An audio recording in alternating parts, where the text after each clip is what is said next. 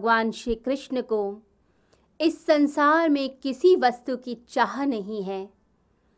भगवान को कोई भी वस्तु अप्राप्य नहीं है। परंतु भगवान फिर भी कर्म करते हैं।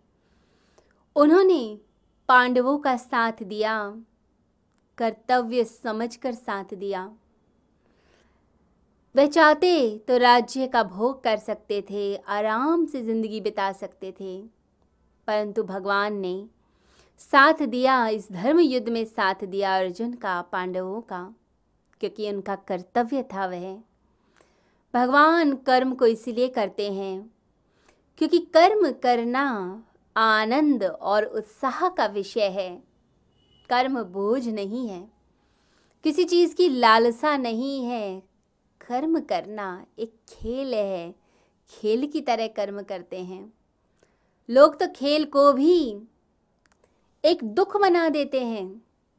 और यहाँ भगवान हर कर्म को खेल बनाकर, आनंद बनाकर जीवन को जीते हैं और वही शिक्षा देते हैं। भगवान श्री कृष्ण कर्म करते हैं, क्योंकि वो जानते हैं यदि वो कर्म नहीं करेंगे तो इस संसार के लोग भी उन्हें ही फॉलो करेंगे और वो भी कर्म नहीं करेंगे। लोगों को कर्म करने की आवश्यकता है। क्योंकि अभी बहुत कुछ पाना शेष है, अभी वे अपनी आत्मा को जान ही कहाँ पाए। अभी मुक्ति कहाँ मिली, मुक्ति से पहले कर्म त्याग देंगे तो कैसे जानेंगे? यहाँ जब भगवान श्री कृष्ण कहते हैं, मैं बोल रहा हूँ तो यहाँ वो शुद्ध परमात्म स्वरूप की बात करते हैं। वहाँ कृष्ण का शरीर नहीं। वे शुद्ध परमात्म स्वरूप की बात हो रही है।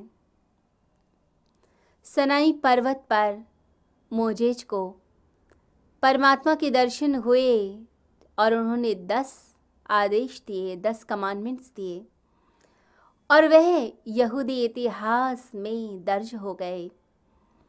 जब मोजेज उतरे पर्वत से तो परमात्मा ही हो गए।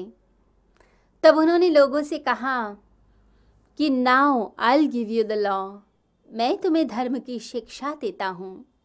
मैं तुम्हें बताता हूँ। जब पर्वत पे थे, तब मोजेश थे। परंतु पर्वत से उतरे तो परमात्मा और वो एक हो चुके थे। वो खुद परमात्मा स्वरूप हो चुके थे। तो कई बार ये प्रश्न जागता है कि क्या यह कहना ठीक है? वो ये भी कह सकते थे कि परमात्मा ने आदेश दिए हैं और मैं उन आदेशों को तुम्हें बताने जा रहा हूँ। परंतु मुजेज ने कहा कि मैं तुम्हें धर्म की शिक्षा देता हूँ। तो हसीद फ़कीर के शिष्य ने पूछा कि क्या यह कहना ठीक है? क्या यह अनाधिकार पूर्ण नहीं? अहंकार से भरा हुआ नहीं। ये वक्तव्य मुझे ईगो से भरा लगता है। तो हसीद फ़कीर ने अपनी शिष्य को एक कहानी सुनाई, जिस कहानी में उत्तर छिपा था। उन्होंने कहा, एक बहुत बड़ा व्यापारी तीर्थ यात्रा पर जाना चाहता था। अब तीर्थ यात्रा पर जाना चाहता था, लेकिन आगे संभालने वाला कोई नहीं। अब एक नौकर था, परंतु पूरा ट्रेन नहीं। तो सोचा, जाने से पहले पूरी ट्रेनिंग दे देता हूँ। तो उसने नौकर को धीरे धीरे काम करना सिखाया। नौकर जब बात कर रहा होता ग्राहकों से तो वो छुप कर सुनता कि बोलता क्या है। तो जो नौकर था, वो यह कहता कि मालिक, इस कीमत पर चीज़ नहीं देने वाला। आप क्या बात करते हैं? आगे जाइए।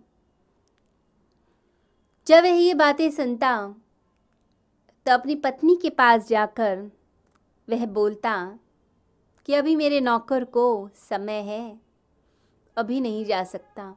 समय लगेगा।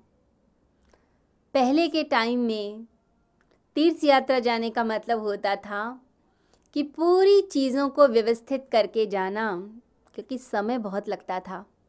इतनी सुख सुविधाएँ भी नहीं थी। अब अपनी पत्नी से बोला कि समय लगेगा ट्रेनिंग में। फिर अगला महीना बीता तो उसने नौकर की बातें सुनी। नौकर सौदा करते हुए बोलता कि हम इस कीमत पर यह चीज़ नहीं देंगे। अब मालिक को लगने लगा कुछ तो इम्प्रूवमेंट आई है। पहले से तो बेटर ही हुआ है। थोड़ा और इंतज़ार करता हूँ। अब दो तीन महीने और बीते तो नौकर के मुँह से निकलने लगा, मैं इस चीज़ पर यह चीज़ बिल्कुल नहीं दूँगा, इस कीमत पर नहीं मिलने वाली यह चीज़। मैं नहीं दे सकता। जब उसने ये बोला कि मैं नहीं दे सकता और बिल्कुल वैसा ही व्यवहार शुरू किया, वैसी ही थिंकिंग होने लगी, जैसे उस मालिक की थी। तो मालिक ने जब ये बातें सुनी तो भरोसा जागा कि अब ये ट्रेंड हो गया है। इसकी भाषा मेरी जैसी हो गई। अब ये इस चीज़ को अपना समझने लगा है। तब व्यापारी ने उस नौकर को वो चीज़ अपनी दी, अपना व्यापार दिया और तीर्थ यात्रा के लिए निकला। तो जब भी कोई व्यक्ति शुद्ध परमात्मा स्वरूप में होता है तो उस समय वो परमात्मा ही होता है। तो यहाँ भगवान श्री कृष्ण की देह नहीं बोल रही, वह शुद्ध आत्मस्वरूप परमात्मा स्वरूप बोल रहा है। तो भगवान कहते हैं कि जैसा मैं करूँगा, वैसा बाकी लोग करेंगे। लोग भी आलसी हो जाएँगे यदि मैं भी कर्म नहीं करूँगा, वो कुछ भी नहीं करेंगे। और अभी उन्हें पाना शेष है।